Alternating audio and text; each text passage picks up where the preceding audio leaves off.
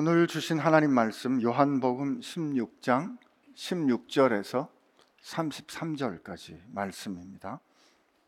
우리 함께 받들어 읽습니다. 조금 있으면 너희가 나를 보지 못하겠고 또 조금 있으면 나를 보리라 하시니 제자 중에서 서로 말하되 우리에게 말씀하신 바 조금 있으면 나를 보지 못하겠고 또 조금 있으면 나를 보리라 하시며 또 내가 아버지께로 감이라 하신 것이 무슨 말씀이냐 하고 또 말하되 조금 있으면이라 하신 말씀이 무슨 말씀이냐? 무엇을 말씀하시는지 알지 못하노라 하거늘. 예수께서 그 묻고자 함을 아시고 이르시되 내 말이 조금 있으면 나를 보지 못하겠고 또 조금 있으면 나를 보리라 함으로 서로 문의하느냐? 내가 진실로 진실로 너희에게 이르노니 너희는 곡하고 애통하겠으나 세상은 기뻐하리라. 너희는 근심하겠으나 너희 근심이 도리어 기쁨이 되리라. 여자가 해산하게 되면 그때가 이르렀으므로 근심하나 아기를 낳으면 세상에 사람 난 기쁨으로 말미암아 그 고통을 다시 기억지 아니하느니라. 지금은 너희가 근심하나 내가 다시 너희를 보리니 너희 마음이 기쁠 것이요. 너희 기쁨을 빼앗을 자가 없으리라 그날에는 너희가 아무것도 내게 묻지 아니하리라. 내가 진실로 진실로 너희에게 이르노니 너희가 무엇이든지 아버지께 구하는 것을 내 이름으로 주시리라. 지금까지는 너희가 내 이름으로 아무것도 구하지 아니하였으나 구하라 그리하면 받으리니 너희 기쁨이 충만하리라.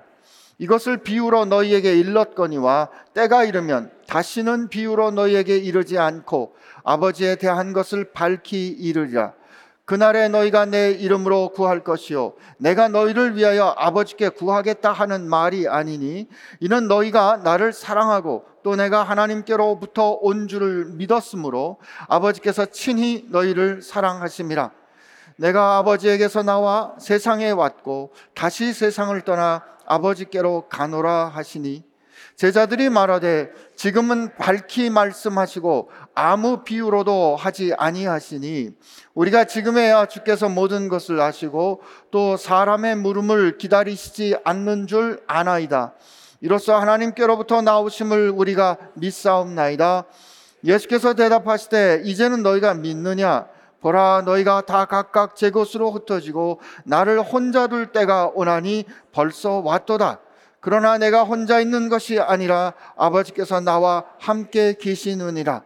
이것을 너희에게 이르는 것은 너희로 내 안에서 평안을 누리게 하려 함이라. 세상에서 너희가 환란을 당하나 담대하라. 내가 세상을 이기었노라. 아멘.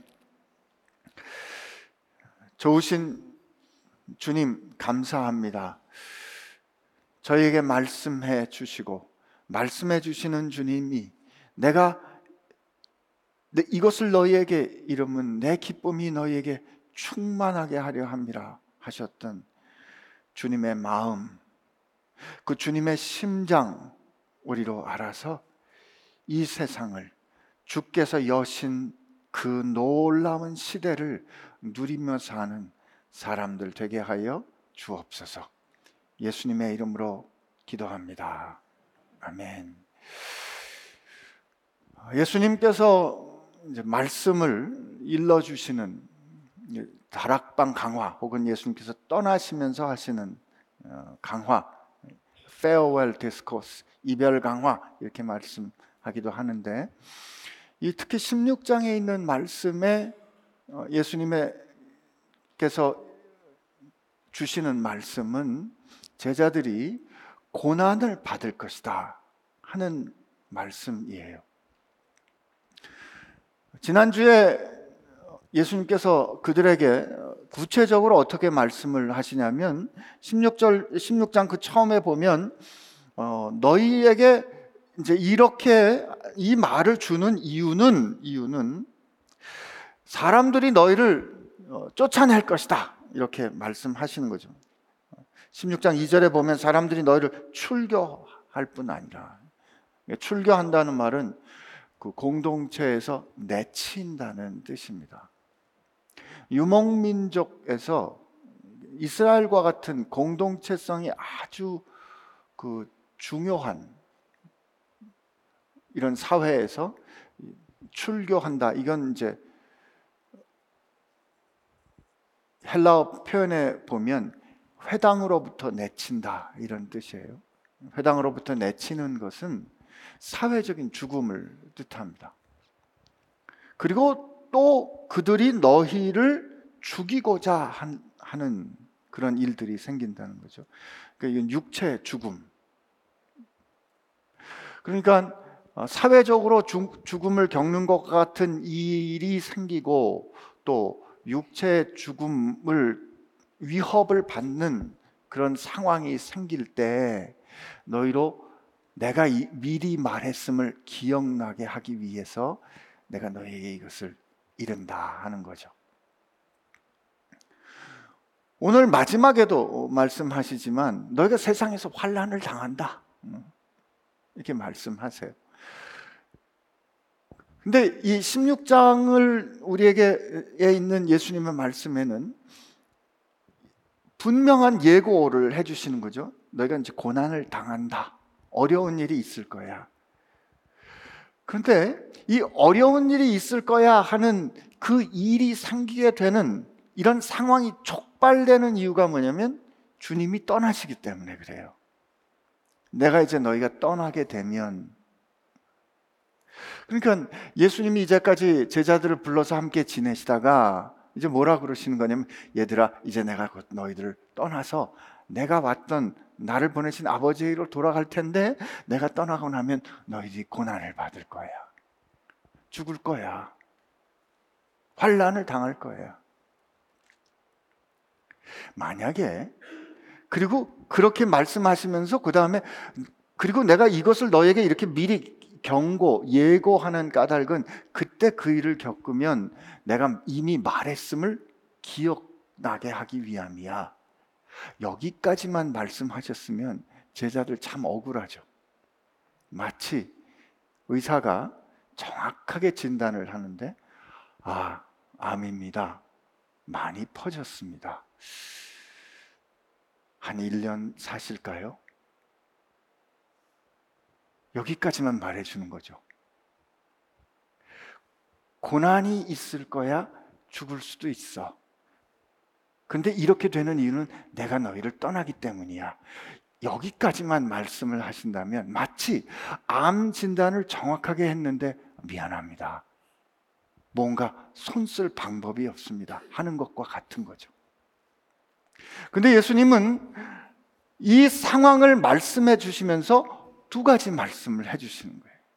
첫째, 지난주에 두, 주셨던 말씀, 내가 너희를 떠남으로 너희가 출교를 당하고 사회적인 죽음을 경험하고 심지어 순교를 당하는 상황을 겪게 될 텐데 걱정하지 마라.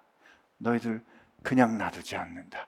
내가 아버지께로 가서 너희와 함께 하실 진리의 성령께서 오셔서 너희를 도우실 거다. 그가 너희를 세상이 어떻게 죄악되었음을 드러낼 것이고 그가 죄에 대해서 의에 대해서 심판에 대해서 깨우쳐 줄 것이고 너희를 진리로 보존하고 내가 지금 너희에게 다 이르지 않은 말을 내게 있는 말로서 너희들에게 가르쳐 그리고 내가 너희에게 이른 말을 그가 기억나게 하여 너희를 진리로 보존하고 너희를 길된 나로 이끌어 줄 거야. 너희를 돕는 이 성령께서 너희에게 오실 것이다. 힘들고 어려운 일이 있을 텐데 너희와 함께할 진리의 영이신 돕는 보혜사를 보내주실 것이다. 보낼 것이다. 첫 번째 약속. 두 번째, 오늘 주님께서 주시는 어, 약속은 뭐냐면 너희들이 세상을 살아가는 이 세상에서 환란과 어려움을 겪을 건데 오늘의 결론부터 말하면 내가 세상을 이겼다. 너희들이 이 상황을 살아 내가 없는 것처럼 내가 아버지께로 돌아가서 이제 너희들이 세상에 너희들만 있는 것처럼 느낄 텐데 느끼는 것뿐만 아니라 그 과정 가운데 고난을 겪을 텐데 첫째 성령께서 너희와 함께 하셔 성령께서 너희 영에 함께 하실 거야 둘째 내가 세상을 이겼어. 바꿔 말하면 끝났어. 너희들은 앞으로 이긴 싸움을 싸우게 될 거야. 너희들은 이미 승리한 새로운 시대를 살게 될 거야. 이렇게 말씀해 주신 겁니다. 이제 오늘 그 말씀을 풀어가는 풀어가시면서 예수님께서 어, 이해하기 좀 어려운 말씀을 하셨던 것 같아요. 16절에 조금 있으면 너희가 나를 보지 못하겠고 또 조금 있으면 나를 보리라 하시니 조금 있으면 나를 보지 못하겠고 조금 있으면 또 조금 있으면 나를 보리라 이렇게 말씀하시니까 제자 중에서 서로 말하되 우리에게 말씀하신 바 조금 있으면 나를 보지 못하겠고 또 조금 있으면 나를 보리라 하시며 또 내가 아버지께로 감이라 하시는 것이 무슨 말씀이냐? 또 말하되 조금 있으면 이라 하신 말씀이 무슨 말씀이냐? 무엇을 말씀하시는지 알지 못하겠노라 하거늘. 이렇게 제자들이 반응합니다. 우리는 이런 어, 제자들의 반응과 또 제자들이 느끼는 심정을 볼때 어, 우리는 이미 답을 다 보았기 때문에 이렇게 잘 모르는 제자들을 에이 신앙이 부족한 사람, 믿음이 없는 사람 이렇게 평가하기 쉽습니다. 그러므로 여러분들은 예수님께서 뭐라고 말씀하실 때 두려워하지 말고 의심하지 말고 질문하지 말고 믿어야 합니다. 라고 가르치기 쉬워요. 그런데 만약에 지금 조금 있으면 나를 보지 못할 것이라 하고 또 조금 있으면 나를 다시 볼 거라고 하신 그 예수님의 말씀이 무슨 뜻이야? 못 알아듣겠네. 라고 말하는 제자들이 잘못된 거라면, 좀 격한 말로 멍청한 거라면, 믿음이 부족한 거라면 예수님이 꾸짖으셨겠죠. 그러나 예수님께서 19절에 보면 예수께서 그 묻고자 함을 아시고 이르시되 내 말이 조금 있으면 나를 보지 못하겠고 또 조금 있으면 나를 보리라 함으로 서로 문의하느냐라고 그들의 어, 말씀은 들었으나 무슨 말씀인지 모르겠는 어려움을 인정해 주시고 확인해 주십니다. 여러분 이건 아주 당연한 겁니다. 이때 제자들이 예수님이 하시는 말씀을 깨닫지 못한 것은 당연한 거예요. 이 역사 가운데 살았던 그 어떤 현인도, 그 어떤 똑똑한 지혜로운 사람도 이 상황에 알 수 없는 일이에요. 왜냐하면 하나님께서 지금 바야흐로 이전에는 없었던 보라, 이제 내가 사의를 행하리니 이전에는 전혀 없었던 인간의 생각과 인간의 헤아림과 인간이 상상해낼 수 있는 그 어떤 방법도 길도 아닌 하나님께서 역사 가운데 새롭게 행하시는 놀라운 계시 그 십자가의 신비와 사랑, 하나님께서 십자가를 통하여 우리에게 내비쳐 주시는 하나님의 사랑과 의가 같이 만나는 그 사건, 그 구원의 절정에 이르는 그 사건을 이제 바야흐로 보여주시는 순간이기 때문에 그 일을 인간 누가 할수 있겠어요? 모르는 게 당연합니다. 모르는 게 당연해요. 예수님께서 그 마음을 인정하시면서 그 다음에 설명해 주시는데 그 설명해 주시는 말이 더 어려워요. 20절에 보면 내가 진실로 진실로 너희에게 이르노니 이거 중요한 말씀이다. 이거 강조하시는 말씀이잖아요. 너희는 곡하고 애통하겠으나 세상은 기뻐하리라. 하여튼 지금 얘들아 나 간다. 그러면서 이제 너희도 어려울 거야. 이제 그, 그 다음에 뭐라고 말씀하신 너희는 곡하고 애통하겠으나 특히 곡하다는 말이 클라이오라는 단어인데 요한복음에서 이 곡하다는 이 클라이오라는 단어는 사람이 죽었을 때 장례식에서 애통할 때 쓰이는 단어입니다. 그러니까 너희는 곡하고 애통하겠으나 라는 이 말씀은 이어 그들이 경험하게 될 예수님의 십자가에서의 죽음, 예수님의 순환을 뜻하는 거죠. 그 죽음을 뜻하는 겁니다. 그러나 그 일을 일은 그 일을 행한 세상은 기뻐하리라. 앞으로 몇 시간 뒤면 일어날 일이에요. 이제 다음 날 일어날 일이에요. 근데 예수님이 왠지 예수님 가슴 가운데는 이 견디지 못하는 이 충만하게 이 올라오는 어떤 확신이 있는 것 같아요. 똑같은 말해요. 너희는 곡하고 애통하겠으나 세상은 기뻐할 거야. 그 일이 일어날 거야. 그러나 너희는 근 그러면 너희는 근심하겠지. 너희는 근심하겠으나 너희 근심이 도리어 기쁨이 되리라. 이 일이 얼마 뒤에 일어나요? 이제 예수님께서 6월절 어린 양으로 하나님 앞에 그렇게 제물로 올려드리신 이후에 안식 그 다음 날에 부활하시잖아요. 이게 그들의 깊은 슬픔과 주님을 선생님을 아니 주님을 잃어버린 상실한 우리가 어, 죽음이란 영별이라고 말하잖아요. 우리나라 그 장례 뭐라 그러죠? 장례 풍습 문화에 보면 입관하기 전에 가족들이 다 이제 마지막으로 돌아가신 분을 보고 그리고 이제 어, 사랑하는 이와의 작별을 한 다음에 어, 이제 상복을 입힐 때 그가 이제 떠나는 옷을 입, 수의를 입힐 때 마지막으로 얼굴을 포로 덮고 묵습니다. 그러니까 얼굴을 포로 덮고 이렇게 묵는 그, 그 일이 있게 되면 그 이후로, 그 순간 이후로 다시는 그 얼굴을 보지 못한다. 영별한다. 다시 볼 수 없다. 다시 대면할 수 없다. 그런 상징이 돼요. 그리고 실제로 그렇죠. 그리고 입관을 하게 되면 이제 관을 묶고 매장을 하든 화장을 하든 그 육신의 얼굴은 우리가 다시 대면하지 못하지 않습니까? 물론 우리에게는 다른 소망이 있지만 말이에요.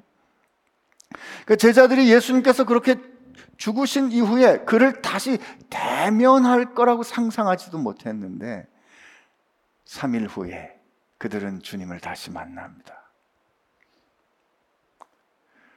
이 놀라운 그 일을 예수님께서 너희 근심이 도리어 기쁨이 되리라고 그들에게 말씀해 주시는데 그 말씀해 주시는 그 그걸 어떻게 설명을 해 주시냐면 21절에 여자가 해산하게 되면 그때가 이르렀으므로 근심하나 아기를 낳으면 세상에 사람 난 기쁨으로 말미암아 그 고통을 다시 기억하지 아니하느니라. 사, 이 우리가 이제 고통, 통증을 분류, 분, 분류할 때 얼마나 아픈가 할 때 정말 아픈 통증들이 몇 가지가 있어요. 뭐 이제 예를 들면 저 결석, 요로 결석이나 담도의 결석이 있을 때 엄청나게 아파요. 그렇게 아픈 이제 통증을 선통이다 이렇게 얘기합니다. 근데 이 통증이 얼마나 아픈가를 기준이 되는 통증이 있어요. 그게 산통입니다. 아기를 낳는 그 통증보다 더 아파요. 그러면 진짜 아픈 거다. 그죠? 그러니까 얼마나 아픈가 심각한 통증의 기준이 산통이에요. 아기를 낳을 때 그렇게 아프고 힘든 거죠. 그런데 저도 아내에게 들었던 것 같아요. 그 아기를 낳고 난 다음에 그렇게 아프고 힘들었는데 아기의 얼굴을 보는 순간 그 아팠던 통증이 사라진다는 거죠. 아기를 본 기쁨 때문에 세상에 사람 난 기쁨 때문에 여기 이 표현이 너무 가슴에 와닿아요. 세상에 사람 난 기쁨으로 말미암아 그 고통을 다시 기억하지 아니하느니라. 지금은 너희가 근심하나 내가 다시 너희를 보리니 너희 마음이 기쁠 것이요 너희 기쁨을 빼앗을 자가 없으리라. 예수님께서 여기서 이제 말씀하세요. 지금 앞으로 이 이야기가 있는 요 다락방을 나가는 이후로 너희가 근심하게 될 거야. 곡하게 되겠지. 애통하게 되겠지. 그런데 내가 다시 너희를 볼 거야. 이렇게 말씀하십니다. 부활하신 예수님께서 참 생각해 보면 하나님께서 우리를 향한 사랑, 주님께서 우리를 향한 사랑은 언제나 그분이 먼저 오세요. 부활하신 후에도 요한복음에 보면 제자들이 두려워 숨어 숨어 있는데 예수님께서 그들이 잠가둔 문을 지나서 쑥 하고 들어오시잖아요. 내가 너희를 다시 볼 거야. 부활하신 후에도 예수님께서 그들을 먼저 찾아가서 그들을 먼저 보십니다. 내가 너희를 다시 만나게 될 때 너희 마음이 기쁠 것이고 너희 마음이 기쁜 그 기쁨을 아무도 빼앗을 수가 없어 라고 말씀해 주십니다. 우선 여기까지 오는 과정에서 예수님께서 오늘 세상의 사람 난 기쁨이라고 그 해산의 과정을 비유로 들어서 말씀을 해주시는데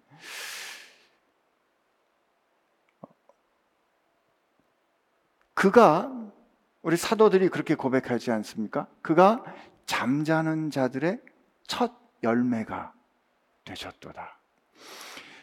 예수께서 하나님의 뜻대로 순종하셔서 십자가에 죽으시고 그가 죽은 지 사흘 만에 다시 일으킴을 입으시어서 모든 하나님께서 택하신 믿는 자들의 죽음 이후에 영광스럽게 되는 그 몸, 죽음 이후에 영광스럽게 되는 존재의 양식이 어떠한지를 보여주세요. 어디에서? 이 역사 가운데서 보여주세요. 그래서 잠자는 자들의 첫 열매가 되는 거죠. 이게 저는 예수님께서 세상에 사람 난 기쁨, 이 세상에 사람 난 기쁨이란 이제 하나님께서 처음 하늘과 처음 땅에 아담의 범죄함으로 파였겠던 인생이 이제 하나님께서 구원하심으로 말미암아 새롭게 열어가시는 하늘과 새 땅에서 사시는 그 몸, 그 첫 열매, 세상에 사람 난 첫 사람으로 태어난 기쁨을 예수님께서 말씀하시고 예수님께서 부활하시는 이들이 잠시 뒤에 보게 될 그 사건은 이제 세상이 새로운 세상으로 바뀌는 새로운 시대가 열리는 것을 뜻하기 때문에 새로운 시대가 열리는 그 놀라운 사건은 사람이 행한 것이 아니라 하나님께서 행하신 것이고 하나님께서 그것을 역사하신 거기 때문에 세상의 그 어떤 권세도, 세상의 그 어떤 능력도, 어떤 파워도, 어떤 시스템도, 죽음조차도 그 기쁨을, 그 일을 행하신 예수, 그, 그 기쁨은 예수님께서 그 일을 행하셨기 때문에 온 거잖아요. 그 기쁨을 제자들로부터 빼앗을 수 없는 거죠. 이 예수님께서 말씀하신 이 기쁨이란 그저 주님께서 다시 사셨네. 오, 주님 감사해요. 하는 그 기쁨의 정도가 아니에요. 이건 새 시대가 열리는 하나님의 나라가 영광으로 임하고 이 땅에 시작된 기쁨이라고요. 역사가 바뀌는 기쁨이에요. 해방된 기쁨이에요. 나만 기쁘군요. 아. 이사야 66장을 보면 이사야 마지막에 이사야 마지막에 이런 그 하나님께서 만들어 가시는 그 새로운 하나님의 나라에 대해서 이렇게 말합니다. 시온은 진 그냥 제가 읽어 드릴게요. 한번 들어보세요. 시온은 진통하기 전에 해산하며 고통을 당하기 전에 나마를 낳았으니 이런 일, 이러한 일을 들은 자가 누구이며 이러한 일을 본 자가 누구이냐? 나라가 어찌 하루에 생기겠으며 민족이 어찌 한순간에 태어나겠느냐? 그러나 시온은 진통하는 즉시 그 아들을 순산하였도다. 여호와께서 이르시되 내가 아이를 갖도록 하였은즉 해산하게 하지 못하 아니하겠느냐? 내 하나님이 이르시되 내가 나는 해산하게 하는 이인 즉 어찌 태를 닫겠느냐 하시니라.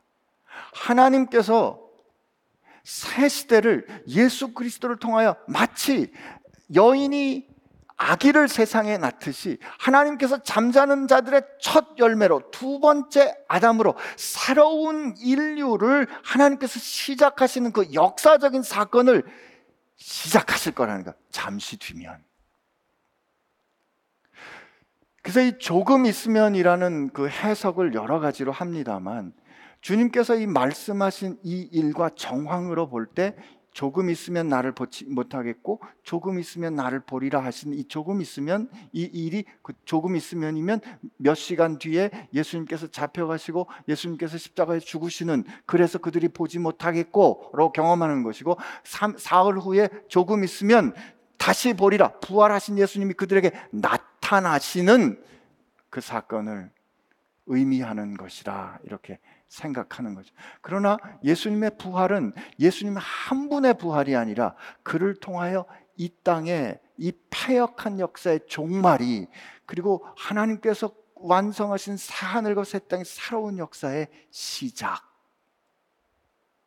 뜻하는 겁니다.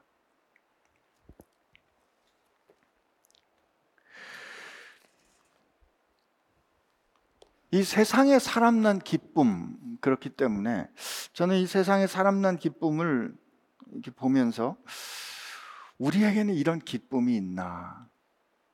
물론 사랑하는 자녀를 낳은 이 엄마들은 그런 기쁨이 있겠죠. 근데 사도 바울이 어, 갈라디아서 4장에 이런 표현을 하면 나의 자녀들아 나의 자녀들아 너희 속에 그리스도의 형상을 이루기까지 혹은 다, 바꿔 말하면 너희 안에서 그리스도께서 온전하게 이루어지시는 그 날을 위하여 내가 다시 너희를 위하여 해산하는 수고를 한다 이렇게 표현해요. 우리가 어, 그가 갈라디아 사람들을 위하여 사랑하는데 갈라디아 사람들이 복음에 헷갈리면서 힘들어할 때 그들 안에서 하나님의 뜻, 주님의 뜻이 온전히 이루기 위해 그가 겪어야 되는 그 어려움을 마다하지 않는 것을 그는 어떻게 표현하냐면 내가 해산의 수고를 다시 하는 것을 마다하지 않는다. 왜 그가 그렇게 말할 수 있었을까? 그에게 예수님께서 말씀하신 세상에 사람 낳는 기쁨이 그 안에 있기 때문이 아니었을까?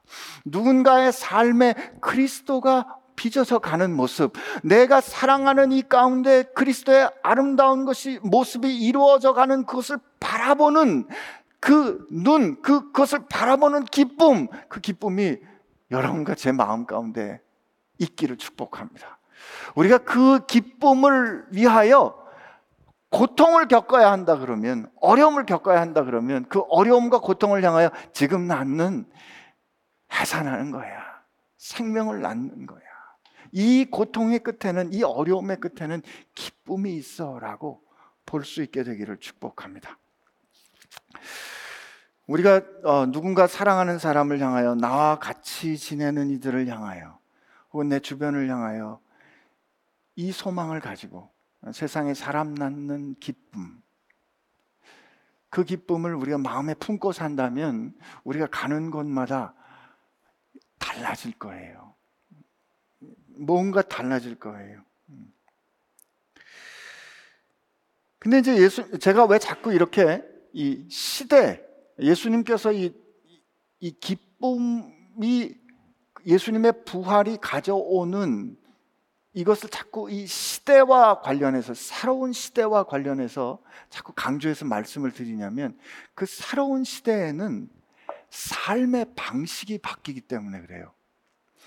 그 삶의 방식이란 여러분과 제가 산다는 것은 결국 가장 우리 삶의 가장 중요한 기초는 우리의 생명의 근원이자 우리 삶의 주인 되신 하나님과 우리와의 관계가 어떻게 되느냐 하는 것이거든요.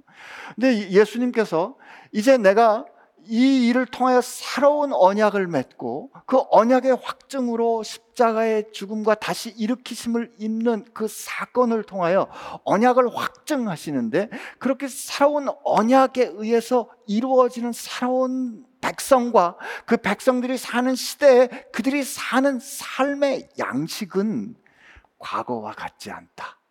이렇게 말씀해 주신 거죠. 주님께서 지금 세상을 떠나시고 너희들이 혼자 있는 것처럼 느낄 거야. 아니, 그렇게 보면 내가 육체적으로 너희와 같이 있지 않잖아. 그지?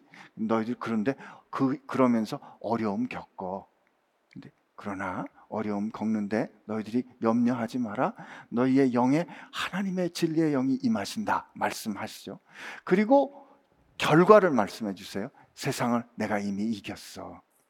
그러면 이 세상을 이미 이긴 주님께서 이긴 것을 확증하신 부활을 가르쳐 주시는 그 이후에 우리에게 그러면 이 중간에 살아가는 동안에 너희들이 세상을 이긴 사람으로서 어떤 방식으로 사는지 내가 지금 얘기해 줄게. 이렇게 말씀하시는 거예요. 그 그런 시그널이 되는 단어가 23절에 그날에는 예, 그날 이 그날에는 the day 그날에는 하나님께서 우리에게 가져오시는 그 경륜이 완성이 되는 그 결정적인 사건이 일어나는 그날에는 이런 거죠. 그날에는 너희가 아무것도 내게 묻지 아니하리라. 진, 내가 진실로 진실로 너에게 이르노니 너희가 무엇이든지 아버지께 구하는 것을 내 이름으로 주시리라. 지금까지는 너희가 내 이름으로 아무것도 구하지 아니하였으나 구하라 그리하면 받으리니 너희 기쁨이 충만하리라. 그 그걸 그냥 우리 밑에까지 한번 계속 읽어볼게요. 이것을 너희에게 비유로 이것을 비유로 너에게 일렀거니와 때가 이르면 다시는 비유로 너에게 이르지 아니하고 아버지에 대한 것을 밝히 이르리라. 그날에 너희가 내 이름으로 구할 것이요 내가 너희를 위하여 아버지께 구하겠다 하는 말이 아니니 이는 너희가 나를 사랑하고 또 내가 하나님께로부터 온 줄을 믿었으므로 아버지께서 친히 너희를 사랑하심이라. 제가 좀 급하게 읽기도 했고 예수님의 말씀이 뭐 자꾸 이름, 뭔가 이름 가지고 이렇게 말씀을 하시는데 처음에는 그날에 너희가 내게 아무것도 그날에는 23절에 그날에는 또 26절에 그날 그날에 이렇게 이렇게 말씀하여 그러면서 너희가 이제까지는 내게 아무것도 구하지 않았어. 그리고 그런데 내가 말할 때 너희가 무엇이든지 구하면 아버지께서 주실 것이야. 그리고 이제까지는 내게 구하지 않았는데, 그, 그리고 또 뭘 말씀하시냐면 내 이름으로 그날에는 너희가 구하고 아버지께서 근데 너희들이 내 이름으로 구하면 내가 아버, 너희들이 구한 것을 아버지께 말씀 대신 말해 주겠다는 게 아니야. 예, 제가 말하면서도 좀 쫓아오기 어려우셨죠. 예, 예. 이게 이제 무슨 정리해 보면 이런 거죠. 그날에는 이 말은 그 그날이 어떤 날인가 하면 25절에 이제까지 내가 너희를 비유로 말했지만 이제 내가 밝히 드러내리라. 아버지를 밝히 보일 것이다. 이렇게 하는 그것은 예수님의 십자가와 그의 부활과 승천을 통해서 하나님께서 우리를 향한 하나님의 구원의 경륜, 하나님께서 우리를 어떻게 구원하시는지, 어떻게 죄를 심판하고 의를 온전히 이루시는지, 그리고 그의 사랑하는 사람들 구원하시는지를 완전히 드러냈어요. 그 완전히 드러내시는 것을 통하여 우리를 상하신 하나님의 사랑을 확증하시고 그 사랑을 통하여 하나님이 누구신지를 보이신다고요. 이 보이, 이게 밝히 드러내신 거예요. 이젠 더 설명할 필요가 없어요. 근데 그 밝히 드러내신 그날에 그 사건의 이후로 혹은 그렇게 되신 그 경륜의 시대에 사로 접어들게 되면 너희들은 이제 어떻게 되냐면 예수님은 그의 육체를 통하여 히브리서 말씀을 보면 그의 육체를 통하여 우리가 하나님 지성소 앞에 담대히 나갈 수 있도록 길을 여셨잖아요. 그러니까 너희들이 내 이름으로 무엇을 구하면 내가 그것을 다시 아버지께 구하지 않을 거야. 이 말은 무슨 뜻이냐면 너희들은 이제 하나님 앞에 한 새로운 백성으로 창조되었는데 내가 하나님을 아버지라고 부를 수 있듯 너희도 하나님을 아버지로 부르는 사람들이 되는 것이고 그러면 내가 아버지께 아버지의 이름으로 구하듯 너가 너희들이 내 이름으로 아버지께 직접 구하는 거야. 직접 구함, 직통으로 구하는 거야. 그러면 아버지께서는 너희들이 내가 아버지께로부터 온 것을 알았고 믿었고 너희들이 나를 사랑했기 때문에 아버지께서 친히 너희를 사랑하셔. 이 말은 아버지께서 친히 너희에게 응답하셔. 이제 세상을 사는 동안에 너희들이 내 이름을 가지고 하나님께 구한다는 뜻은 하나님을 아버지라 부르며 내가 아버지께 나갔던 것처럼 너희들도 하나님 앞에 직접 나가겠지. 물론 내 이름으로 나가는 거야. 왜냐면 내가 너희들을 하나님의 백성 자녀로 삼았기 때문이지. 그러나 이제 누군가 누군가에게 대신 부탁해서 누군가에게 대신 말할 필요가 없어. 여러분, 이게 얼마나 어마어마한 권세인지 아십니까?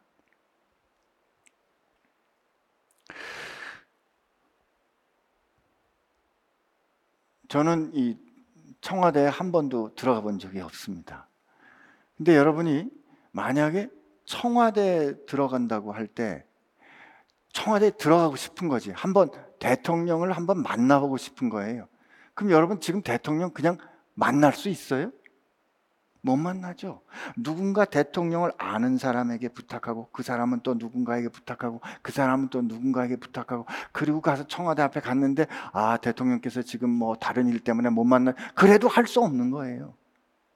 높은 권위와 권세를 가진 사람에게 우리가 직접적으로 나아갈 수 있다는 것은 이건 엄청난 권세인 거죠. 한 번 또 말씀을 드려야 놀라실 것 같아요. 지금 우리가 뭐 예를 들어서 하다못해 큰 교회 목사님을 만나는 것도 쉽지 않잖아요. 대기업의 대표를 만나는 것도 쉽지 않아요. 항상 누군가를 통해서 절차를 그가 소개를 해주고 길을 열어줘야 만날 수 있는데 지금 예수님께서 우리에게 말씀하시는 거예요. 너희들이 내 이름으로 아버지께 구하면 내가 그 얘기를 듣고 아버지께 말해 주겠지 않을 거야. 왜냐하면 너희들이 내 안에 이미 아버지 안에 있기 때문에 너희들이 내 이름으로 구한다는 것은 아버지께 직접 나가 말씀드릴 아버지의 자녀가 된 거고 아버지는 직접 들으시고 친히 아버지께서 너희를 사랑하시고 말씀하실 거예요. 우리에게 주신 권세인 거죠. 주님은 분명히 말씀하세요. 고난 당한다. 죽을 수 있어. 세상에서 완전히 꺾어질 수 있어. 내가 그거 아니라고 말하는 거 아니야. 그러나 오늘 결론부터 미리 본다면 담대해라. 왜냐하면 성령이 너희와 함께 하실 거고, 그가 너희로 생각나게 하실 거고, 그가 진리로 너희를 지켜주실 거고, 싸움의 결과는 결정됐고, 그리고 너희들이 어디에 있든, 어떤 상황이든, 어떤 형편이든 너희들이 아버지 하는 그 순간에 너희들은 언제나 하나님 앞에 나갈 수 있어. 그리고 너희들이 내 이름으로 하나님 앞에 나갈 때 아버지께서 들으시고 친히 사랑하실 거야. 친히 응답하실 거야. 그럼 뭐가 더 필요하세요? 뭐가 더 필요하세요?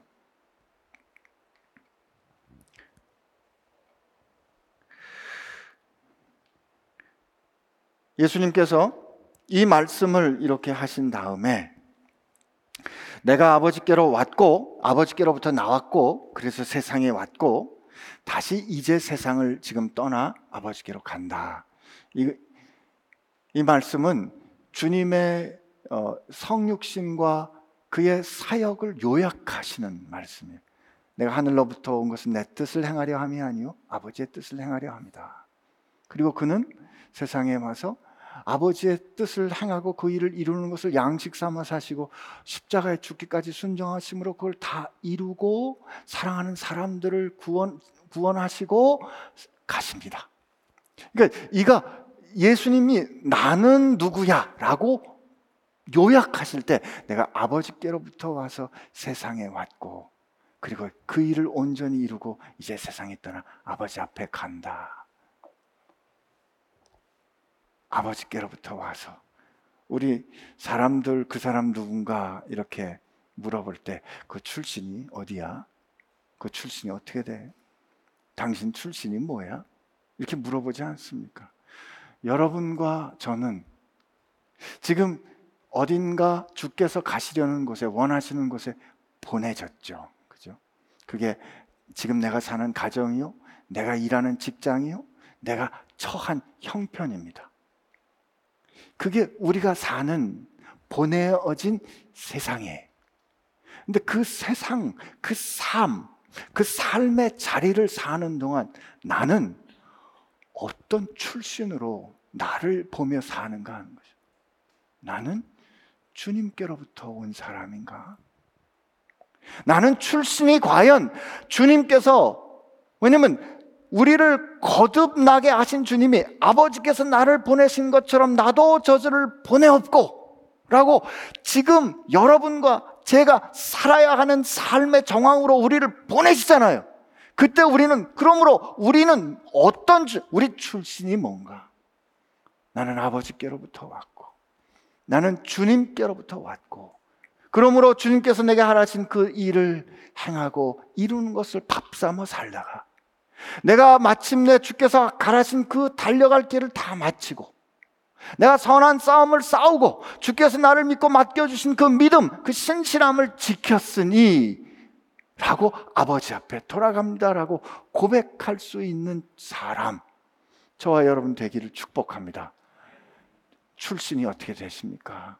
그 아침에 어, 직장에 혹은 아침에 나가시기 전에 거울 보시고 이렇게 한번 물어보세요. 신기야, 너 출신이 어디냐? 나는 주님께서 보내신 주님께로부터 세상을 향하여 보냄을 입은 존재라는 거 기억하시길 바랍니다.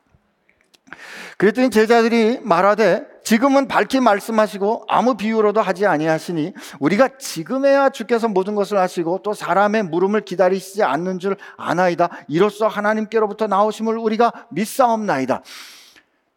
어, 사실 주님께서 보여주시는 일을 우리가 이해하거나 혹은 지적으로 동의해서 받아들일 수 있는 건 아니에요. 그리고 또 우리가 그럴 자격도 능력도 없어요. 다만 주님이 사랑하셔서 우리에게 보여주셨기 때문에 보여주신 그것을 우리가 믿음으로 받는 거죠. 근데 여기쯤 되면 그래도 참, 아, 그래도 제자들이 이제야 믿나이다. 예, 그러면 우리가 이제야 믿나이다. 이렇게 하면 그 이후로 제자들은 죽든지 살든지 주를 위하여 주만 따르고 그들은 배반도 아니하고 그렇게 살았습니다. 라고 끝났으면 좋겠는데 예수님께서 또 다른 때에 말씀하시, 예수께서 대답하시되 이제는 너희가 믿느냐? 이제는 너희가 믿느냐? 그 믿음을 인정해 주세요. 그러나 보라, 너희가 각각 제 곳으로 흩어지고 나를 나를 혼자 둘 때가 오나니. 주님의 인생을 제자들을 저와 여러분을 아시는 거죠. 이 결정적 배반이 아직 남아 있어요.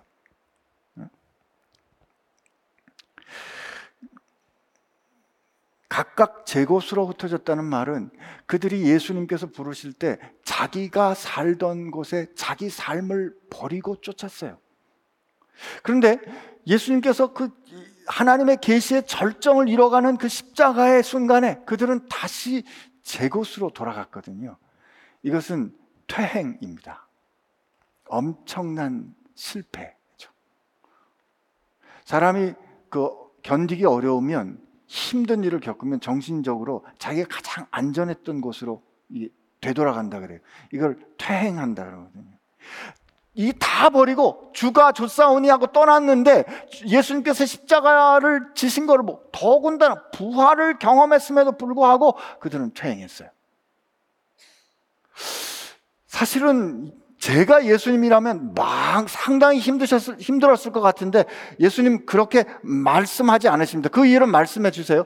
동시에 이 일을 다시 생각할 때마다 제자들에게도 얼마나 수치스러운 일이겠어요. 제자들에게도 상처예요. 그러나 예수님 나중에 그것을 다 회복해 주십니다. 그, 그, 그 비밀이 뭔데, 뭐냐면 너희들이 흩어지고 나를 혼자 둘 때가 온다니. 너희들 나 다 버려서 나 이제 혼자 있을 거야. 근데 벌써 왔다. 여기 비밀이 있어요. 그러나 내가 혼자 있는 것이 아니라 아버지께서 나와 함께 계시니라. 너희들 나를 다 버려 나 끝까지 죽을 때까지 함께 있을 거라 그러, 그렇게 말했는데 이제 그렇게 다 믿는다고 말하면서도 너희들 결국 나를 다 버릴 거다. 나 혼자 있게 될 거다. 이게 현실이에요. 그러나 예수님이 눈에 보이지 않는 또 다른 현실을 말씀해 주십니다. 그러나 나는 혼자가 아니다. 아버지께서 나와 함께 계시니라.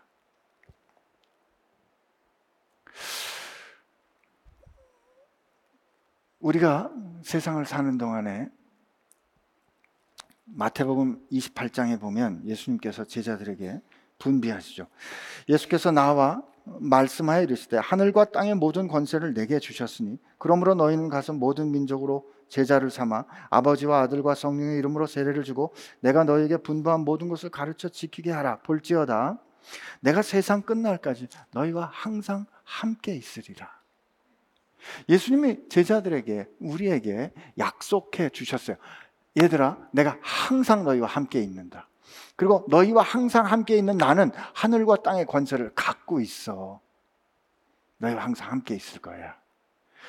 그런데 우리가 살아보면 혼자인 것 같잖아요. 아파도 여러분 수술방에 들어갈 때 수술실에 들어갈 때 사랑하는 사람이 아무리 사랑해도 그 수술방 문턱에 같이 못 들어가요. 그 수술에 목숨을 걸고 그 치열한 전투의 현장에는 혼자 들어가야 된다고요. 외로울 때, 외롭다고 느낄 때, 힘들 때 혼자라고 느껴져요. 사람들 사랑한다 하는데 나를 혼자 내버려 둘 때가 있다고요. 아니세요? 왜 아닌 것 같이 그러세요? 맞잖아요. 직장에서도 혼자일 때인 것 같고 상황에 어쩌면 나를 이렇게 혼자 내팽겨칠 그런 상황이 생길 수 있냐고요. 그러나 주님이 지금 말씀하세요. 때가 왔는데 너희들은 나를 혼자 둘 때가 왔어. 그리고 사람들이 말하지 봐라 어디 있느냐 그를 따르던 사람이 어디 있느냐 저 홀로 있는 저 사람을 봐라 그 상황을 지금 경험하게 될 거 아니에요 근데 예수님이 말씀하시는 거예요 난 혼자가 아니다 난 혼자가 아니다. 아버지께서 나와 함께 하고 계신다. 그 말은 그가 겪어내야 할 그 부조리한 상황, 그가 겪어내야 할 십자가와 같은 엄청난 악, 악한 일, 혼자 철저하게 깨어지는 것 같은 일, 그러나 그 일이 하나님께서 함께 하시는 그의 경륜 가운데 있는 일이야. 아버지가 나와 함께 하고 계셔. 내가 외로운 것 같지. 너희들 눈에 보기에 나 혼자 있는 것 같지.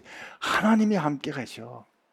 내가 너에게 약속을 주는데 세상 끝날까지 내가 너희와 함께 할 거야. 너희들 살다 보면 혼자 있는 것처럼 느낄 때가 있겠지. 너희들 살다 보면 외로울 거야.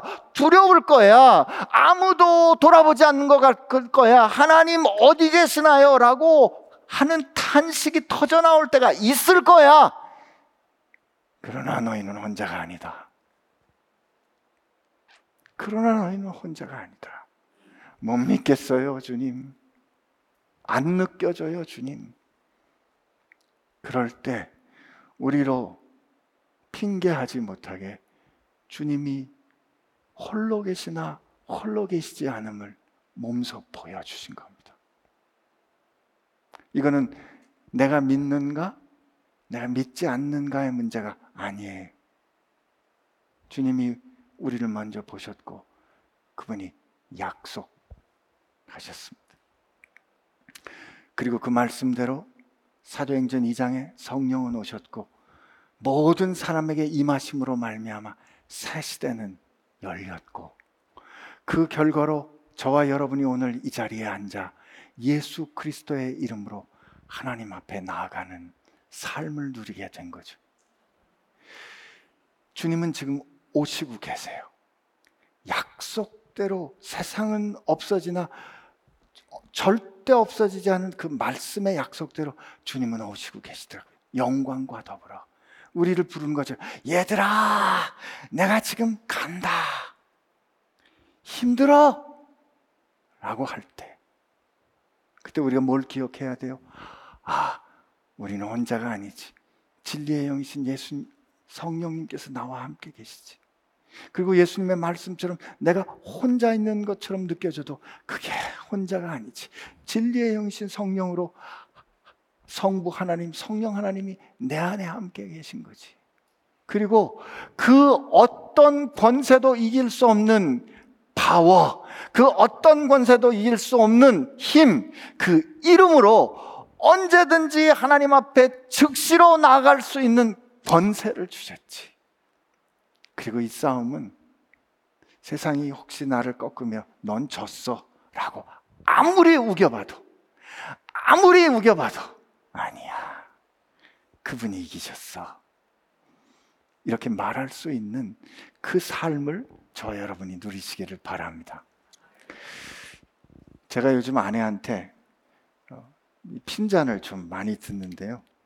유튜브를 보는데 손흥민 유튜브를 많이 봅니다.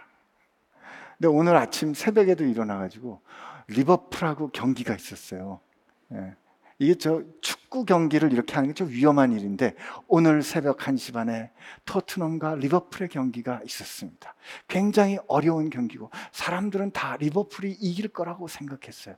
그러나 우리의 손흥민이 메디슨이 기가 막힌 패스를 줬을 때 그것을 히, 샬리성이 받아가지고 히샬리성이 보통 같으면 자기가 킥을 할 텐데 손흥민한테 밀어주고 손흥민이 골을 넣었거든요.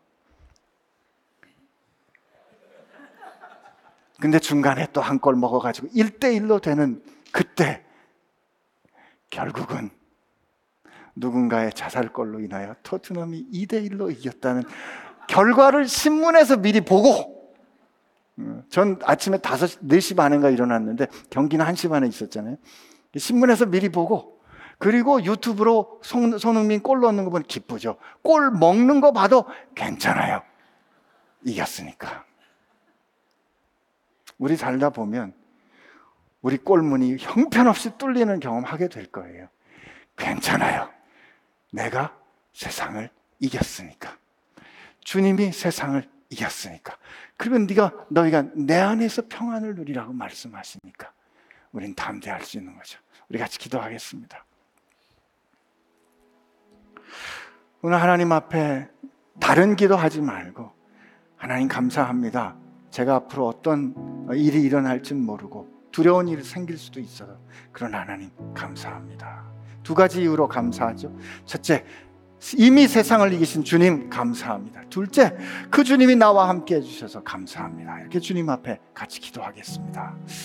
하나님 아버지 감사합니다. 오늘 우리로 주의 은혜 깨닫게 해주시고 알게 해주셔서 감사합니다. 주님 감사합니다. 주님 너무너무 감사합니다. 그러므로 우리가 주님 이 세상을 살아가는 동안 고난을 겪을지라도 환란을 당할지라도 담대하게 하여 주옵시고 우리를 이기게 하시니 우리를 승리하게 하시니 주님 안에서 평안을 누리는 사람 되게 하여 주옵소서. 하나님 세상에서 환란을 당하겠죠 어려운 일 겪겠지요. 힘든 일 외로움 겪겠죠 그러나 주님 주님 안에 평안을 누리는 우리들 되게 하여 주옵소서.